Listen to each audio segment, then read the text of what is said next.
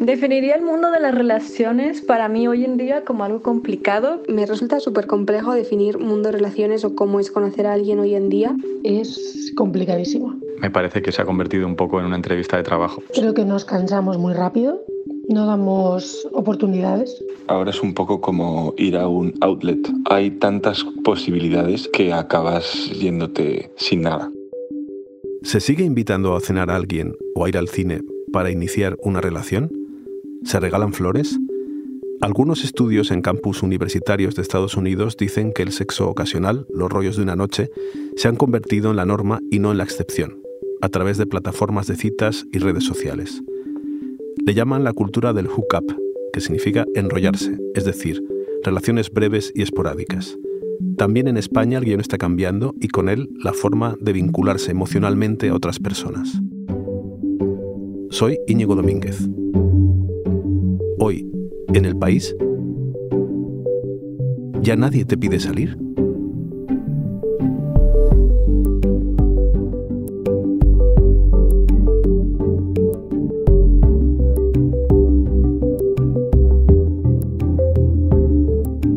Para hablar de todo esto estoy con Carelia Vázquez, que es compañera mía en el periódico. ¿Cómo estás, Carelia? Muy bien, ¿qué tal, Íñigo?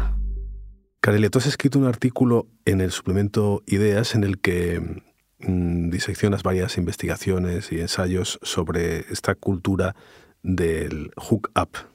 Eh, explícame en qué consiste y luego y por qué se llama así con este término inglés. Sí, bueno, el, el hook up es como el aquí te pillo y aquí te mato, que conocíamos todos, pero que gracias a la tecnología y a una tecnología que favorece los comportamientos compulsivos por un lado y por otro lado el volumen, ¿no? Que lo, sea, mientras más mejor y hay posibilidades de mucho, pues esto, esta conjunción de estas dos cosas, pues han normalizado esta cultura de, de, de los encontronazos, por llamarlo de alguna manera, ¿no? Del sexo muy esporádico, de cosas que no tienen mucho recorrido y que va saltando de, de, una, de una relación a otra y eso sí.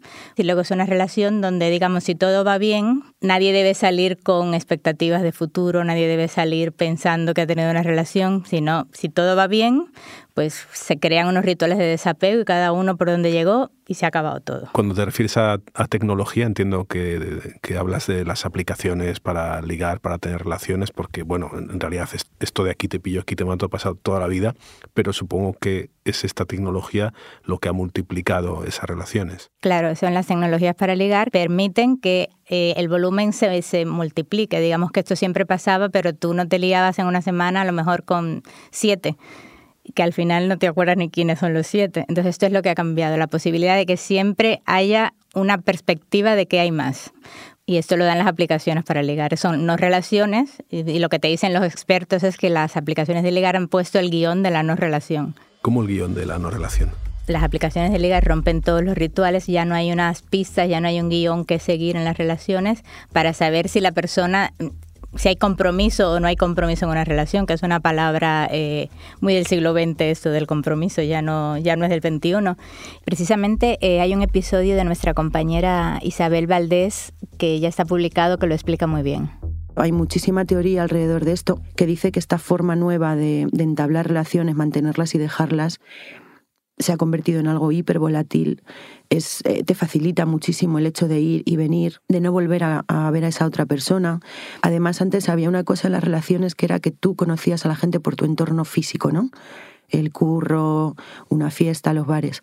Ahora no, ahora tienes acceso a poder contactar con alguien en cualquier parte. Con lo cual, digamos, ese mínimo de estabilidad o presión social que te podían hacer obligar a decir adiós o me voy, ahora no existe, porque a lo mejor a la persona que conoces no tienes ni una sola, ni un solo vínculo, ¿no? En relación con ella, ninguna otra persona. Desapareces y adiós. Sí, me acuerdo muy bien de este episodio que se titulaba Estás en una relación tóxica. Eh, todo esto tiene algo que ver con eso, ¿no? Está muy conectado con el sexo ocasional, que además ha traído un montón de palabras nuevas. Hoy me contaron una que es estar en una situationship, que es como estar en una situación, que es ya la indefinición absoluta, ¿no? Son nuevas actitudes que requieren, traen palabras nuevas, porque en esto el lenguaje es bastante importante, ¿no? En todos estos cambios. ¿Por qué el lenguaje es importante? Bueno, casi que mejor eh, lo expliquen las personas con las que ha hablado nuestra compañera Jimena Marcos, que cuentan sus propias eh, experiencias. Mi frase favorita y que creo que se me quedó grabada a fuego, un chico me dijo que él vivía y que las cosas pasaban. Necesito fluir, no quiero líos y demás, y me las han dicho mil veces, la de no quiero líos. Que bueno, que ahora mismo no sabía muy bien lo que querían. No te quiero hacer perder el tiempo, necesito fluir. Por ejemplo, la palabra fluir, que es una palabra que conocemos, pues se utiliza como un, como un eufemismo de eh, en paz, no me hagas, no me preguntes ni me hagas poner una etiqueta a, a lo que tenemos, no me hagas preguntas porque yo no te voy a decir nunca que estoy buscando una pareja, porque eso me quita oportunidades, me cierra puertas y no es lo que yo quiero, prefiero estar en esta indefinición que ahora llamamos fluir. Entonces, lo que parece de todo esto es que ya no se liga en los bares, no, no, no lo sé, explícamelo tú. Y luego, eh, lo que se me ocurre es, eh, todo esto que estamos hablando es aplicable a qué parte de la población, es generacional, es generalizado, es más en zonas urbanas que, que en otras? Eh, ¿Está estudiado de alguna manera? Los primeros estudios y los estudios más grandes se han hecho en Estados Unidos, los estudios de la cultura del, del hookup, y se hicieron en campos universitarios, o sea, en población universitaria, eh, que bueno, no suele ser gente que todavía no se ha casado, no se han estabilizado, pero luego cuando hablas con sexólogos o con terapeutas se dicen que entre los 20 y los 45 mm, prácticamente todo el mundo vive en el mismo desconcierto y todo el mundo más o menos está en las aplicaciones porque yo no sé si no se liga en los bares. Desde luego se liga menos en los bares de lo que se ligaba. Y desde luego no... O sea, ya el bar no es un lugar para ligar, es un lugar para socializar, es un lugar para beber cerveza, pero tú no vas a un bar a ligar, tú vas a una aplicación a ligar. Y luego quedas en el bar y luego quedas en el bar. Y luego incluso me han contado una cosa bastante exótica que es de gente que se conoce ya en el mundo eh, físico, digamos primero, pero no se atreve a ligar en el mundo físico, liga por la aplicación y luego vuelve a quedar en el mundo físico, por ejemplo, compañeros de trabajo. Por lo que me estás contando, de lo que se trata es de ir al grano directamente, ¿no? A lo que es el sexo, y prescindir de todos los demás, tanto de, de rituales como adornos, etcétera, ¿no? Pero ¿es fácil de conseguir eso? Suena bien, ¿no? Eh, a ver, el tema es que sí, es fácil. Es fácil porque tienes una aplicación, una tecnología geolocalizada que te va a poner delante a toda la gente que hay en tu zona que más o menos te puede gustar según unas, unas características que tú has puesto. ¿Qué pasa? Que esto, y es lo que dicen, por ejemplo, Eva Yus, que es una socióloga israelí que tiene un libro maravilloso que se llama El final del amor, dice que esto despersonaliza la relación. O sea, en el amor romántico tú encontrabas a tu alma gemela, te enamorabas de una persona a la que le ponías ponías unos atributos. Era la mejor, era bella. O sea, aquí no, aquí es todo lo contrario. Aquí se despersonaliza, se le quitan todas las características a una persona y todos somos iguales. Todos somos descartables, todos somos devaluables y no hay atributos. Tú no, no te vas a enamorar de nadie porque sabes que o descartas tú o te van a descartar a ti. Eso te quería preguntar porque también tiene consecuencias, ¿no? Si eres tú el descartado o si tú descartas a alguien. Sí, sí, a ver, uno va cogiendo cintura, entonces mm, tú descartas y aprendes a que te descarten también. Una de las consecuencias yo creo que también es que no hay, las leyes de la reciprocidad de una relación se, o sea, se acaban porque nadie se esfuerza demasiado, porque sabes que nada va a durar demasiado. Entonces tú no, no quieres ser el mejor amante, no quieres conocer bien a tu pareja, no quieres esforzarte demasiado porque realmente eh, no te compensa. Y esto te mantiene, es cierto, en un estado de fascinación constante, pero también en un ejercicio de contención constante para no crear vínculos demasiado profundos, para no ir más allá de donde quieres ir y también un estado de ansiedad constante, que es el estado en el que uno está cuando está de novedad en novedad, que no hay manera de relajarse. Pero, ¿y quién quiere estar así? Pues al parecer mucha gente, según el número de usuarios que tiene Tinder y que tienen las aplicaciones, pues mucha gente en teoría está encantado de, de, de este estado de cosas. Luego, cuando vuelves a hablar con un psicólogo, te dices que está todo el mundo muerto del miedo en realidad, cuando después de cuatro, cuatro conversaciones te das cuenta de que la gente tiene miedo a mostrarse demasiado vulnerable en una relación porque es el fin de la relación. Pero que para que las cosas merezcan la pena hace falta profundizar.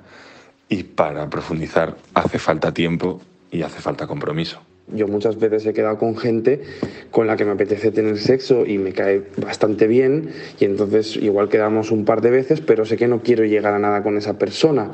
Si yo veo que la otra persona sí que está insistente y demás, pues yo igual no le digo nada, que es lo que suelo hacer y lo que me suelen hacer, pero les paro de raíz. Mm, sobre las relaciones esporádicas así sin una responsabilidad o un vínculo, pues bueno, no son lo mío, no me siento muy cómodo con algo así tan líquido. Creo que, que eso nos lleva a una satisfacción muy inmediata, a que estás como, no sé, masturbándote con el cuerpo de otra persona, básicamente. Eh, pero esa es mi visión. Yo creo que hay gente que también lo hace de una forma muy guay, muy casual, y no todo tiene por qué ser una historia romántica.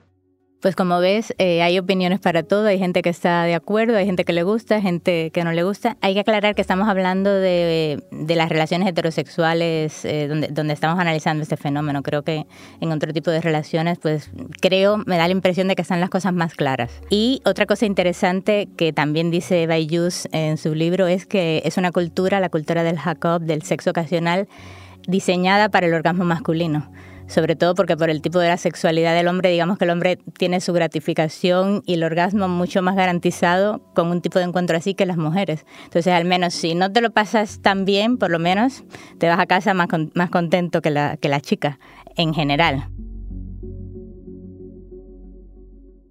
Sí, bueno, de hecho en, en, Tinder y otras aplicaciones hay más hombres que mujeres siempre entre los usuarios, ¿no? Y no sé, ¿tú crees que la, las aplicaciones están más pensadas para para los hombres que para las mujeres? A ver, están en menos una, que es Bomber, todas están diseñadas por hombres. Pero bueno, realmente los hombres no solo son más, sino que son más persistentes y son más constantes y como que mandan más, o sea, tiran más la ficha, lo que se decía antes, pico y pala, pico y pala, pico y pala, pues esto mm, pues escalado a, a, a 500 mujeres, lo que era antes un bar, cinco chicas a lo mejor. Porque otra cosa que yo creo que ha cambiado también el tema de las aplicaciones para ligar es la ilusión o la creencia de que siempre hay infinitas posibilidades a las que puedes acceder. Que esto teóricamente es así, pero luego en la realidad tampoco es tanto. Y otra cosa interesante es que las, las chicas, las mujeres, tenemos una relación amor-odio con Tinder. Entras, sales como intermitente, ¿no? Te enfadas con alguien y te enfadas con la aplicación y vas y vienes. Y los tíos no, los tíos están ahí siempre. Y siempre intentándolo y siempre mandando. Mandando likes y, y buscando. ¿Y las corrientes feministas qué dicen de todo esto? Pues es curioso porque yo creo que eh, al principio se veía como algo que empoderaba a la mujer y algo, pues la independencia y las mujeres hacían lo mismo que los hombres y las mujeres dejaban y escogían y dejaban. Y esto, bueno, si lo comparas con la situación de las mujeres a principios del siglo XX, pues es una mejoría eh, inmensa. Pero claro, mm, hemos ido evolucionando y hemos llegado a un momento en el que yo creo que hay presión por estar empoderado. O sea, no sé, no sé si me explico. O sea, hay presión por ejecutar determinadas rituales de desapego que a lo mejor no es lo que te gustaría hacer, pero digamos que es lo que puedes hacer para que esa relación no se rompa, porque en cuanto intentes etiquetar una relación o cuando intentes intentar definir eh, si estás saliendo con alguien o no estás saliendo, o si es tu novio, o si es, ahí se rompe la relación. Entonces tú ejecutas unos rituales de desapego determinados que de alguna manera den a entender que a ti esto no te importa, que no te interesa y que estás en el mismo juego que están todos, aunque a lo mejor no quieres estar. Entonces el tema es este, es si te estás empoderando por presión social. Entonces la pregunta es, bueno, ¿tú qué quieres? ¿Que tener una buena relación, que te vaya bien, ser feliz o, tener poder? Vamos, la presión de la moda.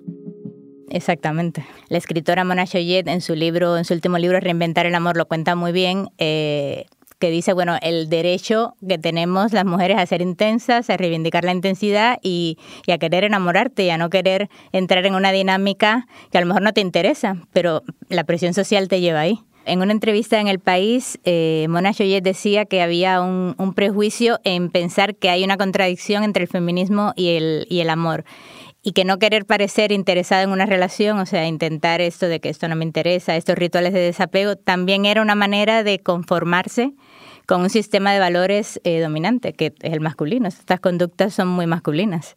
Pero estas dos personas que se encuentran así para practicar sexo solamente hablarán entre ellos, eh, tendrán una mínima conversación, intentarán explicar lo que está pasando, dar una, una definición a, esa mínima relación o, o no, o reina el silencio.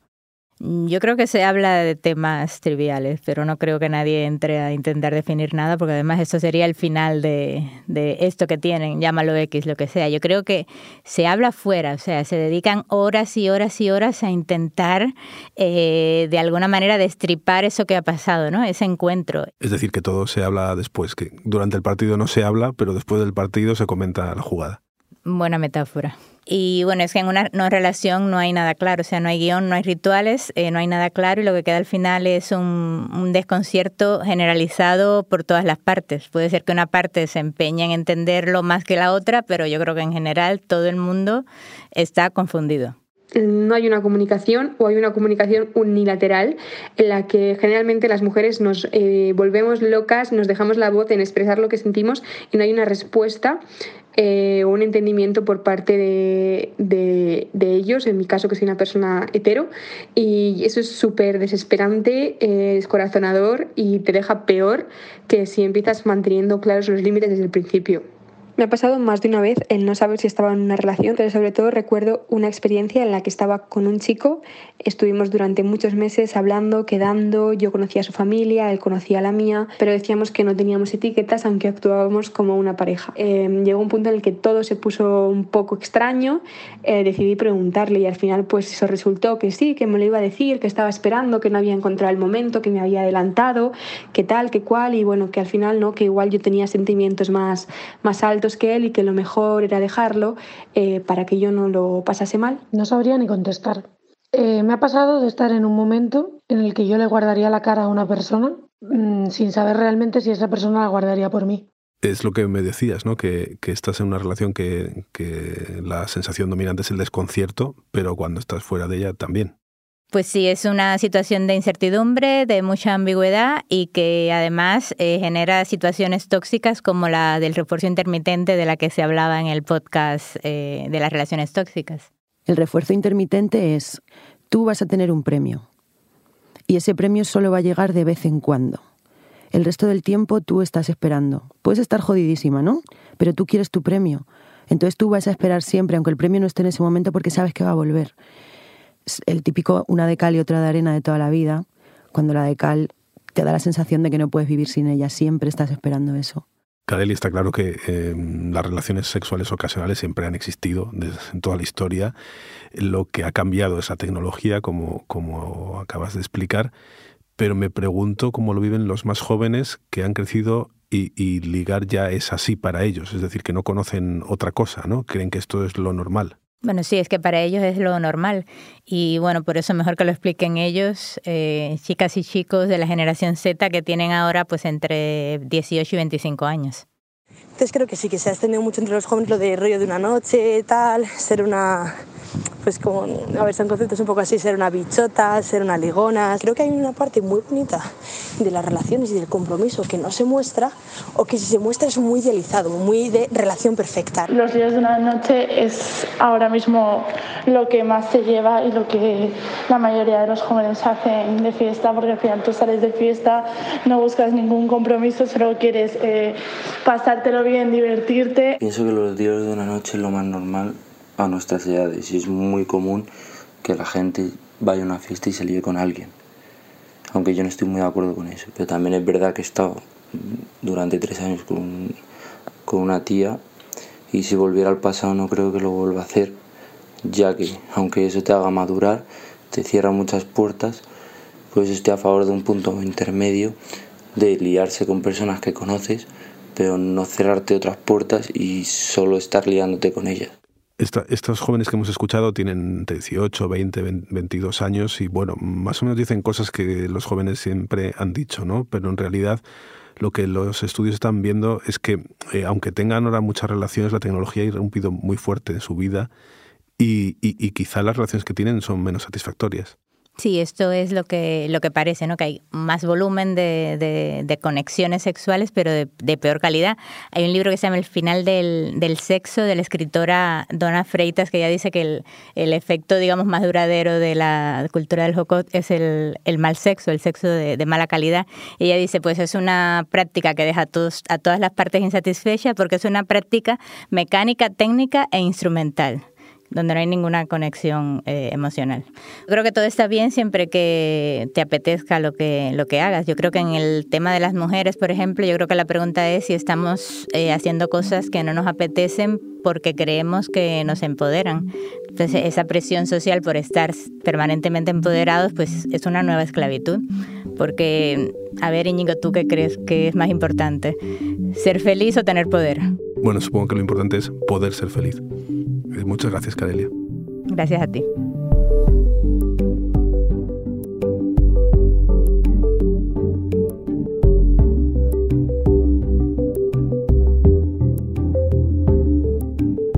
Este episodio lo han realizado Jimena Marcos y Bárbara Ayuso. La grabación en estudio es de Nicolás Sabertidis y el diseño de sonido de Camilo Iriarte. La edición es de Ana Rivera y la dirección de Silvia Cruz La Peña.